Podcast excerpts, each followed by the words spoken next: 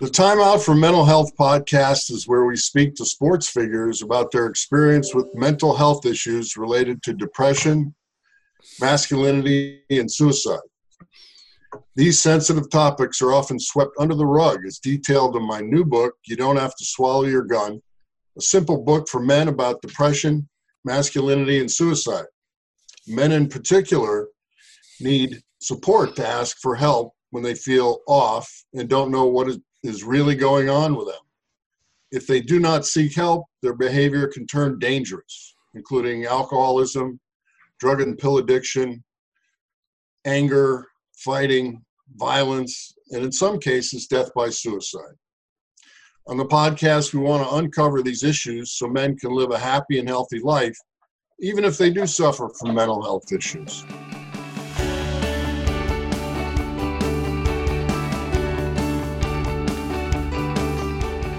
Our guest today is my good friend, Dr. Richard Olberger, one of the foremost authorities in psychological services featuring sports psychology when it comes to today's coaches and athletes at any level. We're honored that Dr. Richard is sharing some of his time with us. Dr. Richard, how are you doing today? I'm doing well. I'm honored to be here, and uh, it's a crucial time in, in, in Los Angeles and in the, the world history. So I'm, I'm uh, honored to be uh, a guest on your show and, and to be supporting the work you're doing. Thank you. Yeah, it's an unbelievable time out there. I, I, never experienced anything like this, even going back to the '68 riots. This is this is wild.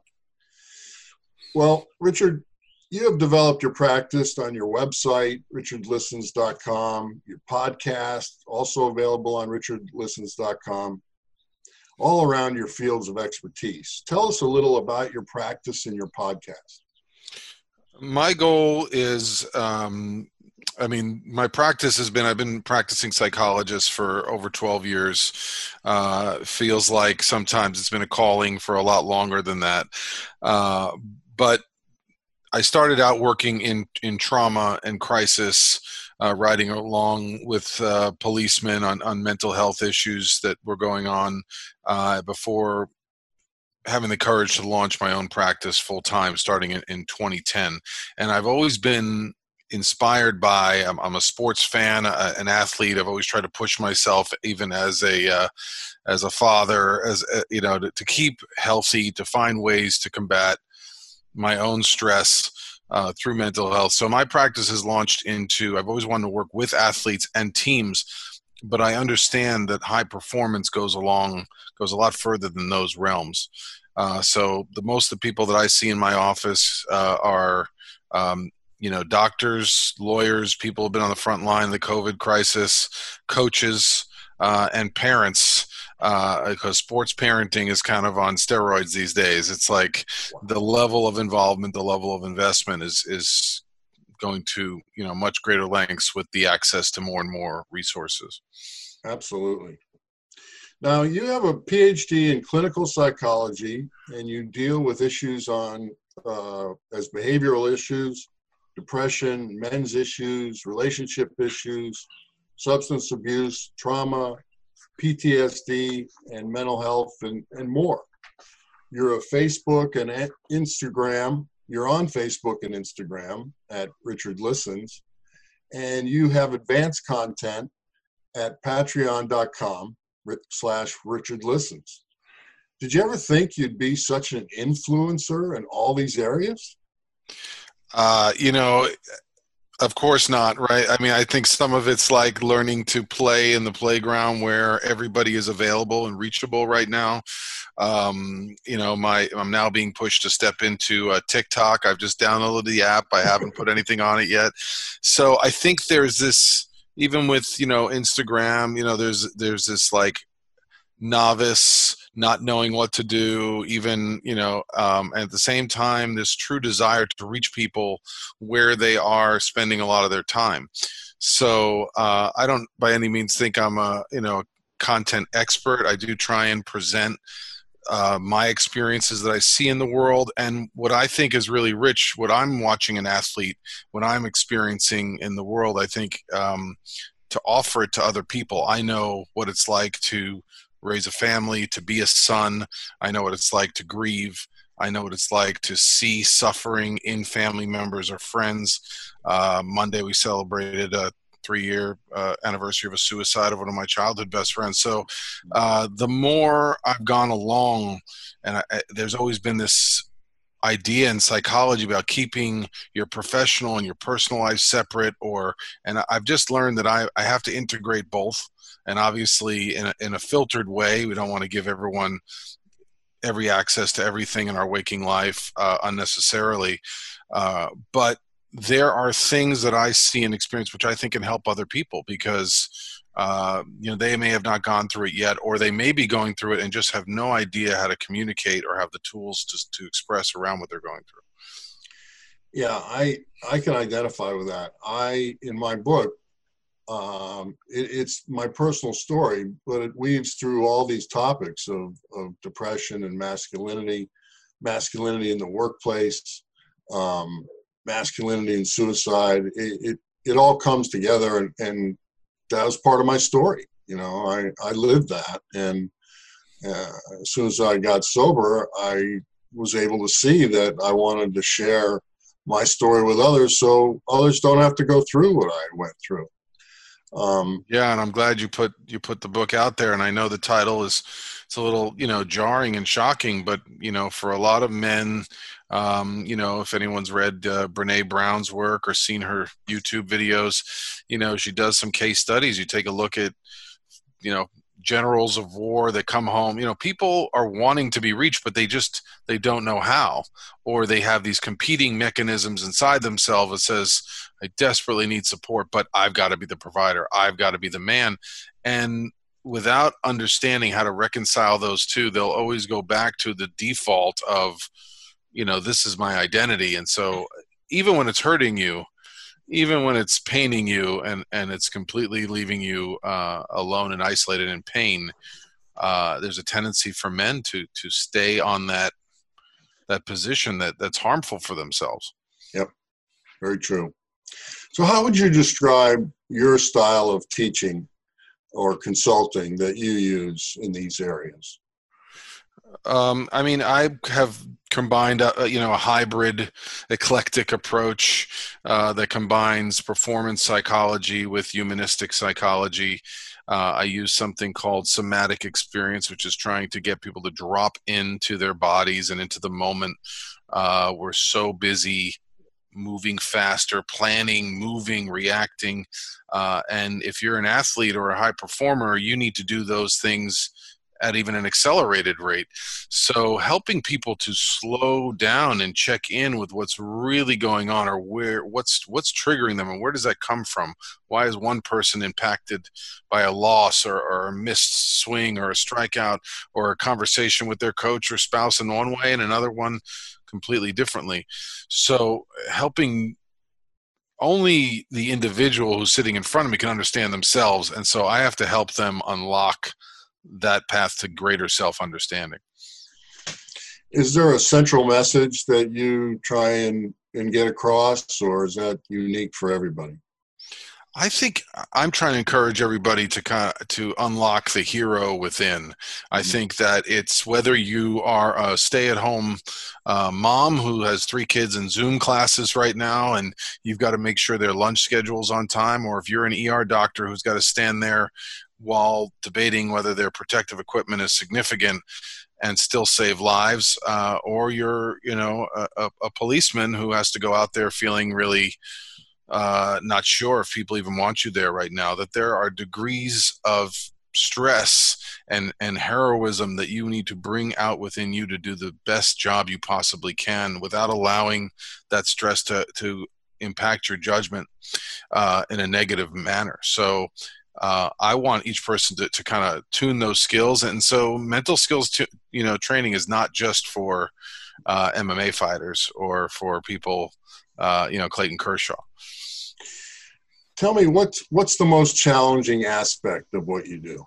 I mean, certainly, I think there's a, a degree of uh, trying to really you have to really b- have confidence that that you're going to help someone. If somebody is really accomplished and elite there's a degree of reverence uh, especially for sports figures coming up where you respect them and and you look up to i look up to them personally and i look up to the team and you i want to be in that environment. So I think the challenge is to bring the same degree of truth and authenticity and not being afraid to confront and bring out hard truths uh, with the risk of that that they may uh, you know not want to continue the work. So I think being willing to take that risk uh, that's really hard and and asking athletes to take that risk when there's been so much stigma perhaps in their past around if i say i'm anxious is this going to get back to my coach if i say that i'm depressed about something, and I have been my whole life.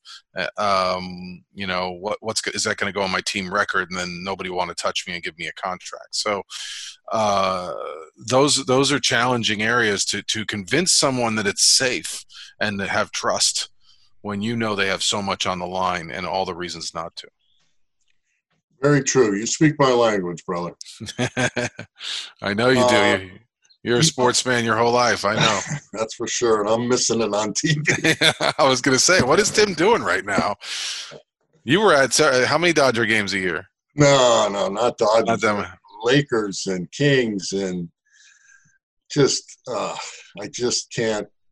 It, it's been it's been a challenge. Thank God I've got this book experience in front of me, and and I've been working so hard with my publicist Therese Fisher that you know we're we're on it all the time. So that keeps me out of trouble.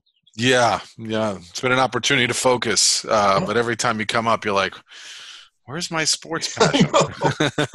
so you talk about spiritual psychology and maybe not a lot of our listeners know really what that is. Could you give us a, an idea of what you mean by that Sure, I can. I, it, it should be fresh. I just did a podcast yesterday focusing on uh, my former graduate school, Saybrook Graduate School, and uh, the journey that led me towards spiritual psychology. And, and I think, you know, first we start with humanism, right? Humanism is seeing the person in front of you not as a sum, uh, you know, not as part of an ailment or what's wrong with them or what their diagnosis is right? Some of psychology or is viewing people under this psychopathology lens. We treat what the, what your deficits are.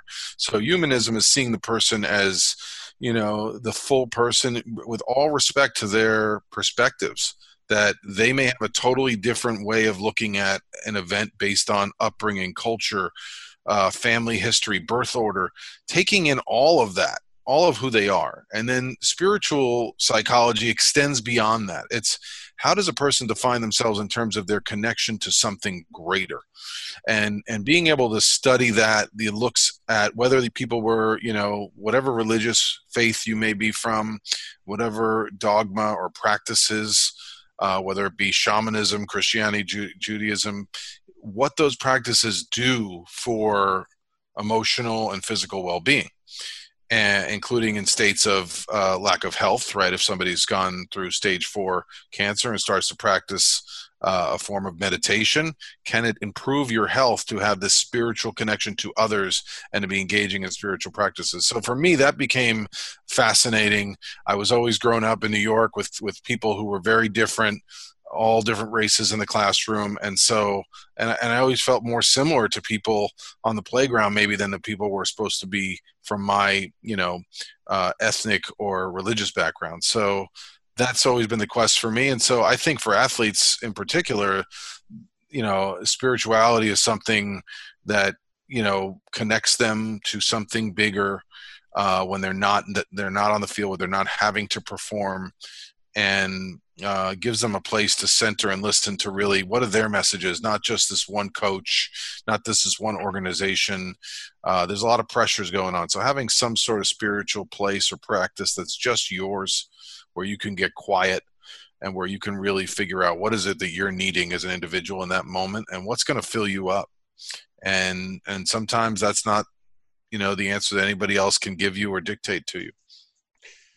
It's funny that you mentioned that. That in my book, one part of my description of masculinity is that the man must have some form of spirituality in his life, no matter what it is, no matter how he connects. That that's an important part of being a man is realizing that there is a spiritual element to you. So I really like that. Yeah, um, yeah, and I know you've done. Uh, I believe you've done certain, you know, men-centered practices that connect men to other men. Uh, you know, and I was always amazed, even working on Skid Row in this place of, you know, depravity. Our, our clinic at the time was literally a trailer, mm. and yet the AA meetings that I got to sit in on had this tremendous camaraderie. I mean, these people literally were barely getting, I think, two hundred nineteen dollars a month of whatever general relief is and they would all bring crackers and and and they would have a potluck meal and of true care and, and so how do we like my question for you tim is how we bring those kind of principles and practices uh, to men it doesn't have to be once you've had an addictive disorder that we need that support. Absolutely. Uh, i believe that the education experience for uh, everyone, starting the younger the better, as far as what it is to be a man and masculinity, so that boys they grow up with the proper tools of, of self knowledge of masculinity, and they don't have to relearn after they've watched John Wayne movies or somebody pounding their chest or all the all the toxic masculinity that goes on today, and they can understand that they're human beings. They they have feelings and emotions, and in the proper place, the proper time with the proper person, it's fine to share that. You're not weak. In fact, it takes more courage to do that and ask for help. So I totally understand. Looking back at, at all your work, um, tell us about what's been the most gratifying experience that you've uh, gone through with maybe some of your patients or teams or individuals um, you know there's so much. I, have I've really loved the last three four years the journey into richard listens onto a podcast that the the ability to own my space you know we call it the men's work my domain right? Uh, coming from a place like skid row where you have so little control that you you're fighting for 10 or 20 minutes in a, in a room that you're not getting interrupted. So the ability to create a space and to have conversations with people about their journey. And like we discussed earlier being a high performer sometimes i had basketball players on my podcast that had left due to an injury and then discovered they were meant to be writers. Mm. uh, you know and, and one uh, you know i have a former football player uh, who came on the show and then due to injury discovered his passion for neuroscience and found himself you know studying at fisheries in norway uh, you know, like the journeys of high performers and being able to tease that out. Someone called me recently a great extractor. So, other than the dental reference, I think that's a great compliment. You know, so there, there's so many stories now, um, and, and, even through the quarantine, the ability to sit down with more and more people. I mean, I'm, I'm really enjoying the work with MMA fighters. Um, you know, I can say it because he's you know recently been on the show telling stories of uh, Lyman Good overcame, you know, his own battle with coronavirus. So being able to create a platform for people and the teams that I work with, being able to uh, ride along with uh, Windward High School here in Los Angeles last year as they, uh, you know, their journey, uh, which was like the last game we went to before they closed everything down. Uh, but being able to see a team from this time last year as they practice in the summer, as they get closer, like you know realize that there's expectations on them and still exceed them uh, you know and, and, being able to support coaches for me it's very fulfilling in this role because i'm i'm not just doing one thing.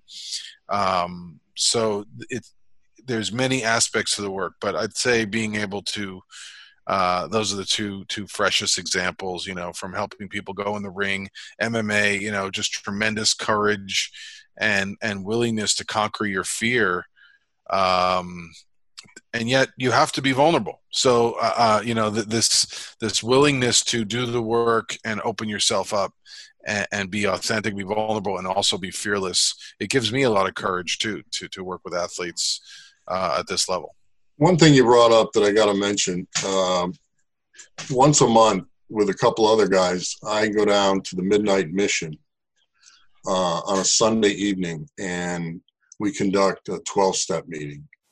And it, it's there's something there that is so powerful, and you know I've even had one of the participants come up to me afterwards and ask if I would be his sponsor, and it's just uh, it's amazing that these people who come in off the street are united in that meeting to try and help themselves.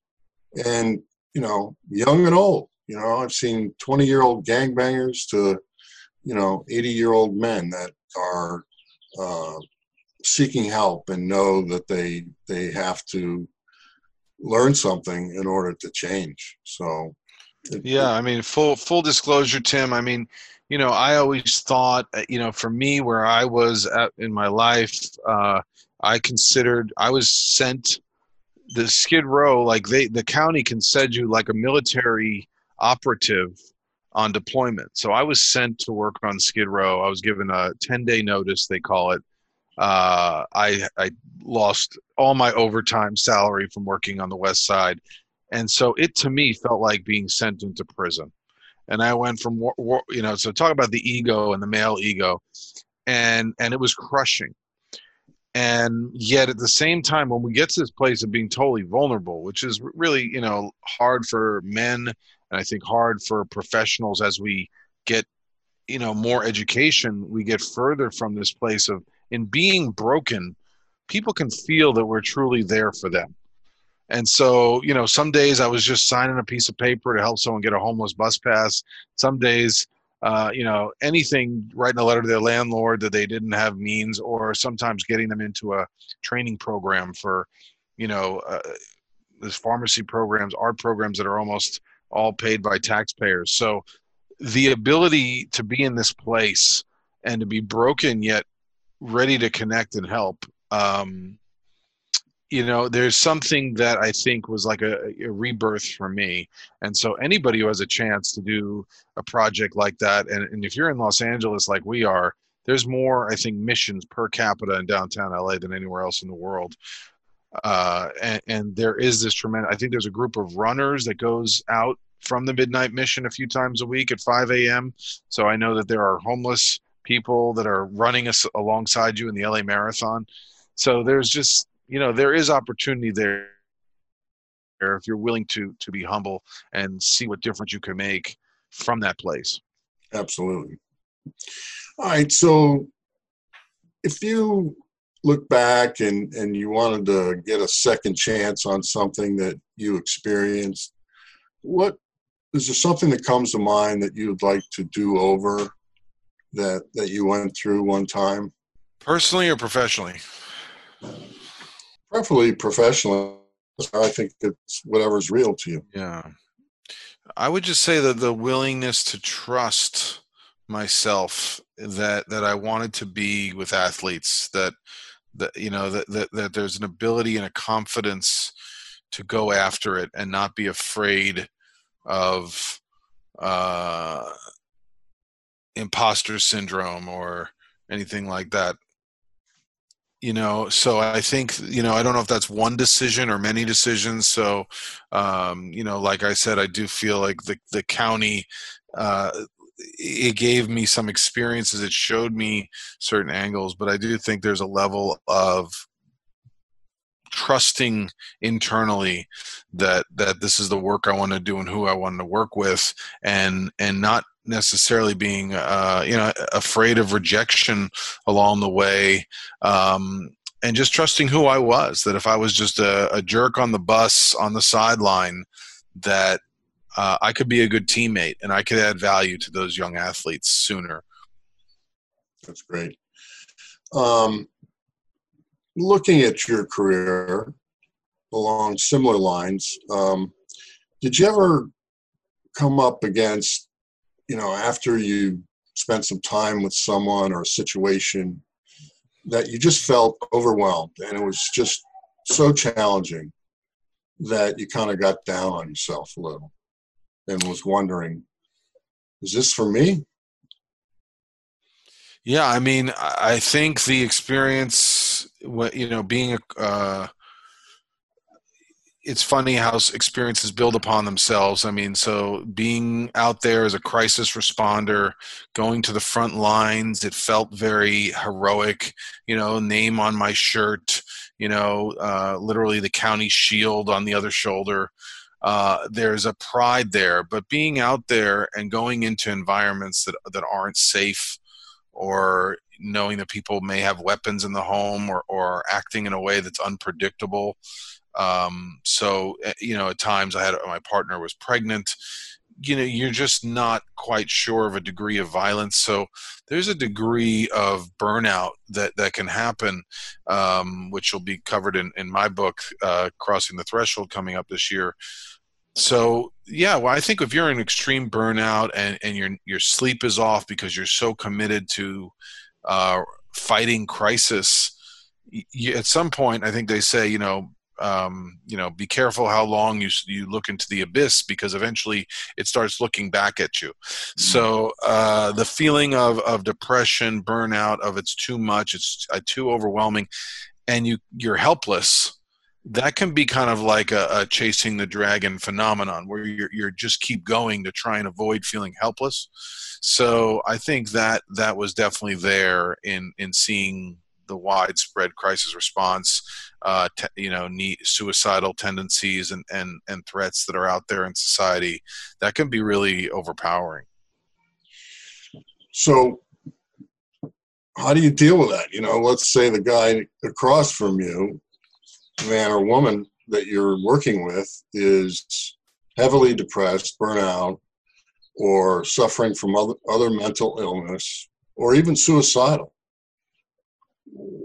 how do you draw from inside to connect with them and help them?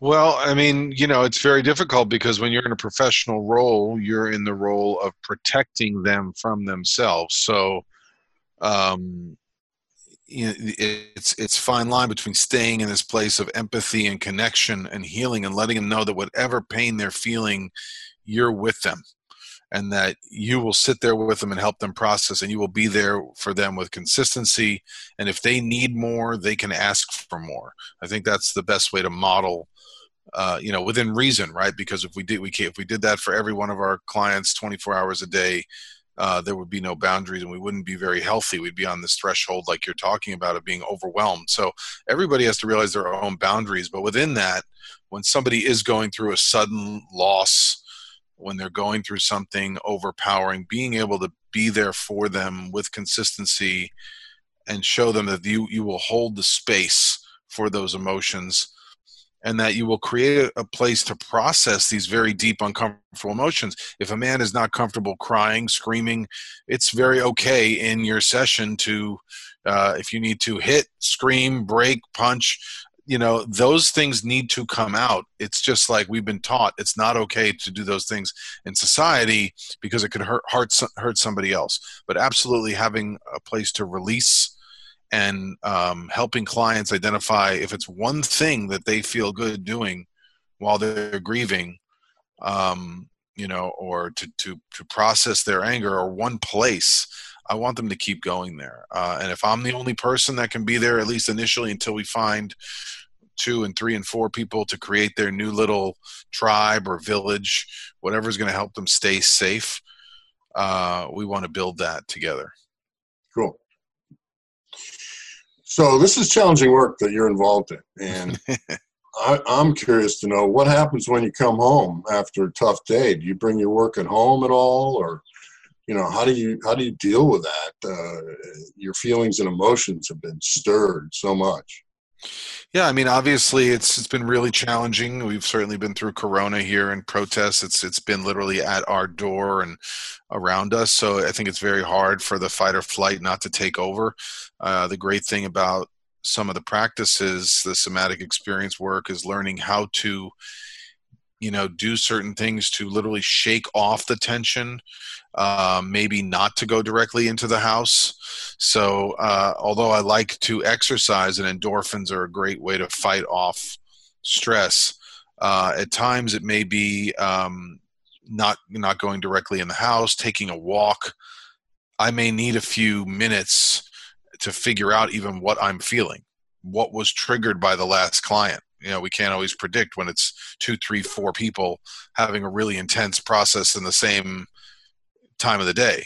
Uh, we can't always schedule it out where it's going to go like a roller coaster. Oh, this will be easier. This will be lighter.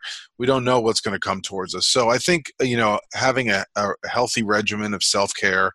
I myself have a, a, group of men that I meet with on a regular basis that uh, just that I can check in with about how I'm doing in my various roles in my life and where I need more support. So I think as practitioners, whether you be with athletes or on the front lines of combat mental health, uh, there needs to be a place where you can debrief if you've seen war, trauma, or, or violence. You need a place to be able to release that into some container where you feel it's safe so you're not holding it all inside all the time.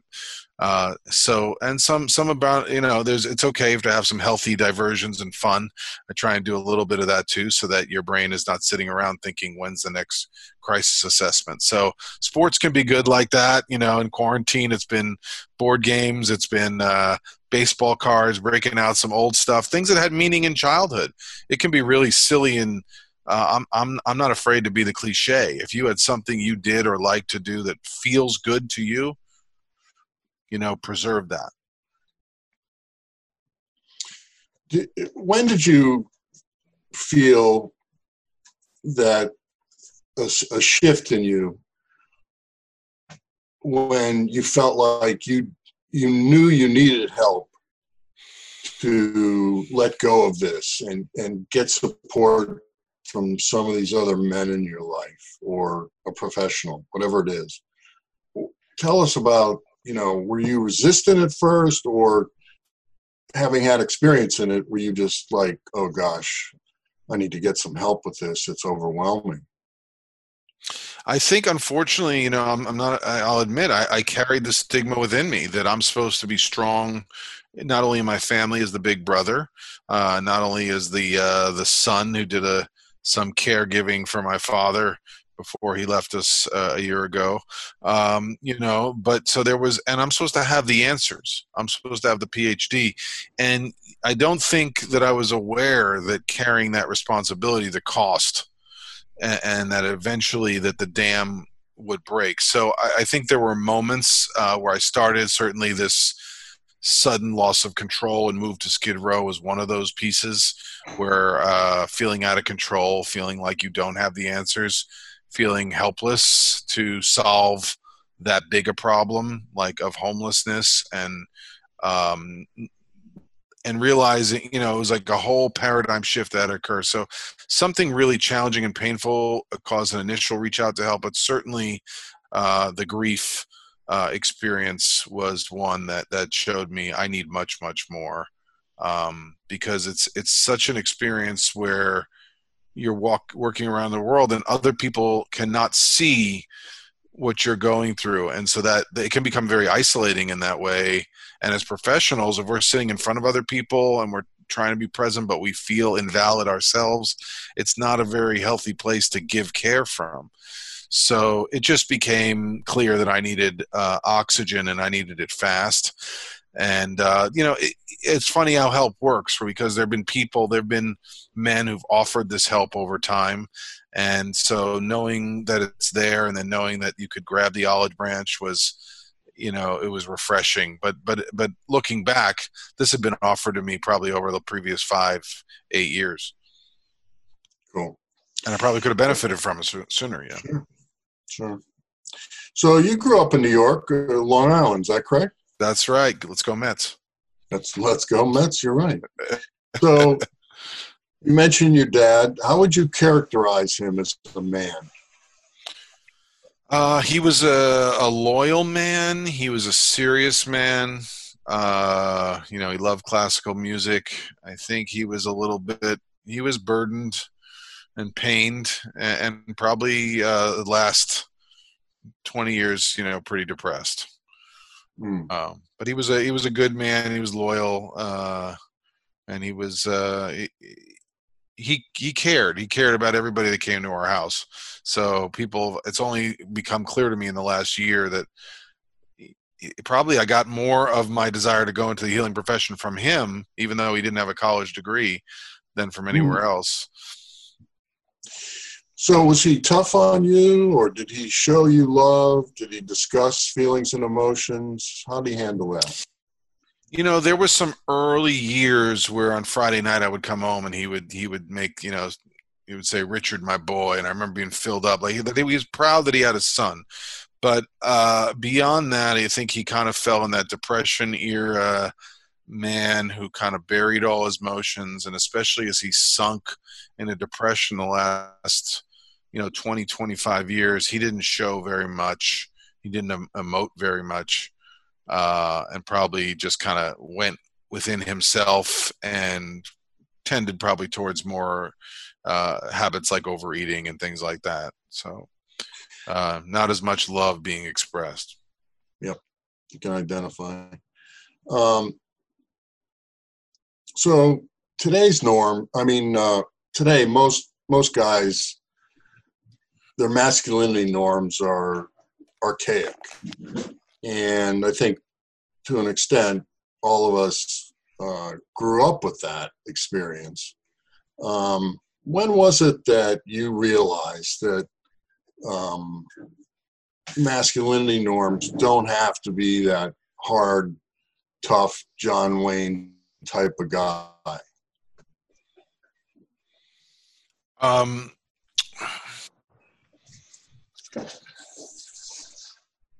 I mean, I'm a male in a in a largely female dominated profession. Um, I, I've I've care very much for my younger sister. I, grew up, you know, so I, I, was always around a lot of different girls. I was always like a, a guy, a girl's best friend kind of guy, very young age. So learning the the value of friendships um, and being a listener. Maybe it's because I saw my mom being a guidance counselor and doing some of those behaviors that that that helped. I would say that in my adulthood, being around men who were a part of child rearing, being a part of a, a spiritual community where uh, women were also being asked to go to the head of the the class and teach and take leadership roles. I think that's created uh, a little more, bit more balance in the sense of you know anyone can do to, within within reason that that things can be shared and i think within my own experience that that all experience that drive to be the man the one who has all the money the provider it just felt so distant to me and it felt like it was pushing relationships really far away and down the road and so you know, in my own experience, having to be humble, having to be a student while my wife was uh, working, kind of showed me that you you know you have to give trust to to get trust. And so I think it's a constant corrective experience because it wants to come back in. It's somehow these old ideas, um, and, and so it, it takes a lot of internal internal work on the other hand there's parts of masculinity things like holding a hammer and you know making a fire that i didn't learn how to do and that now i'm embracing uh, learning how to do so i think it just the place that you come from in relationship to some of these tasks uh, which is the big difference personally i uh, when i started self-discovery i i saw um, uh, the abuse that I lived through in my uh, uh, in my life with my parents, physical, emotional, um, verbal. Did you uh, see that in, in your family at all when you were growing up? You know, there was. Uh, I saw your question, and, and you know, there there was you know there was family abuse it was not necessarily in our direct abuse. My father was the youngest of four sisters.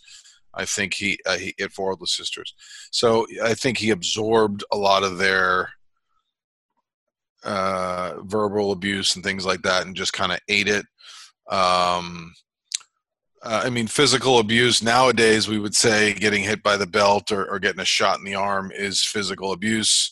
Um, you know, I don't know that I can count more than on a one hand how many times my father did that, but those those times were memorable, and I could definitely tell there was a part of him that was really rageful and out of control, uh, or felt that way as as a father. So, you know, there were those experiences, I think that they they do get ingrained on your brain in terms of your identity or, or how loved you feel or confused. Um, rather than than learning from a particular experience you just feel uh, there's a shame through punishment that we now understand uh, in our field probably is not the the ideal way to get a child to change or to create a loving environment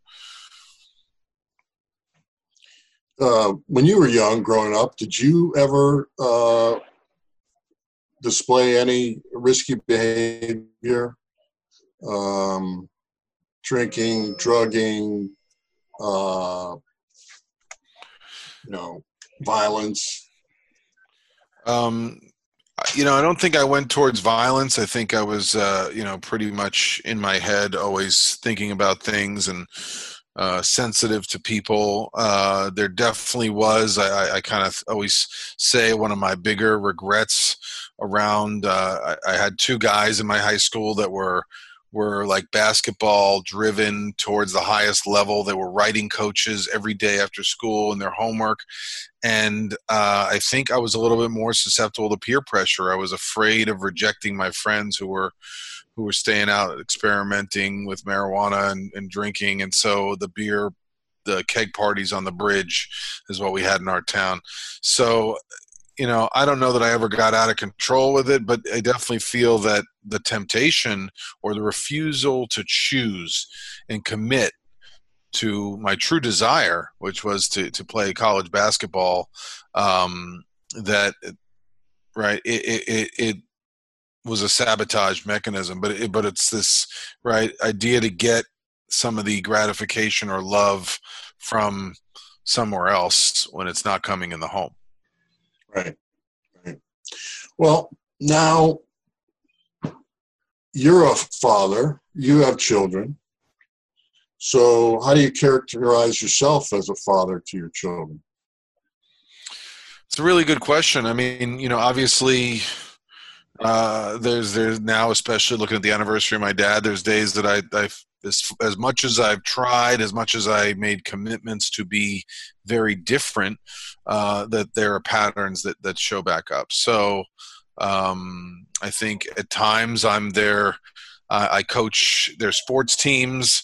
You try and give them. I took, uh, you know, one of my sons to like a summer full of baseball games, and I think, the, the, you know, those moments and those experiences in creating, also being a, a younger father, uh, gives me a chance to even be at play with my kids on the field. So uh, I like them to see more of that in me. I think they also get the serious, principled, spiritual driven, especially during this quarantine, making sure we have family dinners, making sure that there's respect at the table. The discussions have come up about race and injustice. And I want to encourage all that, but you cannot be accusing someone for having a different perspective or tendency. So uh, you know, I think they they uh, they both get the stern uh, foot uh, of putting the law down, and and they also get a goofy. You know, do anything to make them laugh because I know how serious and heavy it's been uh, for them. You know, I just assume the last five months, and uh, I want them to have you know joy and, and feel love but i also recognize with children they're not always going to want it in the way you want to show it. And finding that balance between like being a discipline rule asking for commitments and responsibilities and yet giving them the leeway to grow up in the way that they want to see the world uh, it, it's it's a challenge but i think they they they each see that, I, that I'm, I'm i'm in it to create that for them. That's great. That's great And uh, one last question: uh, If how would you describe what masculinity is? Wow, that's a great question to define that. I think masculinity is um, courage, it's strength, it's the willingness to stand up for what's right in the world, it's the ability to create meaningful, protected, safe environments and relationships of trust. Um, it's the ability to have uh, ownership over all the areas of your life from your intimate personal life your relationships to your work uh, to family to to how we see ourselves in the world so it's a a complicated relationship but it's an identity that has many different layers that can constantly be peeled away and, and looked at and improved upon right well as you can see richard's story is quite remarkable Dr. Richard is a self made man of courage, bravery, and giving to his community. True role model for our world today. We're honored to have you on our podcast today. Any final thoughts you'd like to share with us? Uh, just, you know, for anybody who is in a, in a crisis based on uh, the quarantine, I'm happy to give a, a, free 30 minute consult to anyone who mentions this this show, and I'm grateful for the work you're doing out there to to address that picking up the phone, reaching out for help, as uncomfortable and hard as it may seem, and as awkward as it may seem, and against everything you've learned emotionally, uh, that you're not alone in this world. And uh, letting yourself be supported as a man, you may get to experience, you know, new kinds of love, connection, healing, and purpose. And it's never it's never too late it's never too late no matter how dark it seems um, so if I can be a resource or connect you to resource uh, resources, or whether it's your local AA group or men's group, whatever is going to help you get connected to something outside of yourself, um, uh, please have faith that there's there is more to live for, no matter what recent experience has taught you. Excellent. Well, Richard, I look forward to continue our dialogue moving forward so I can learn from you so I can help others. Thank well, you, Tim. Again, please, yeah, please, please share with me about your book, and we can get it up on Instagram and, and promote it to to all the men and and women out there that are married or, or dating men that are trying to get them help. Uh, you know, it's really universal. It's great to connect to you, and I hope uh, whether it's on a podium or in a baseball stadium seat to, to see you soon.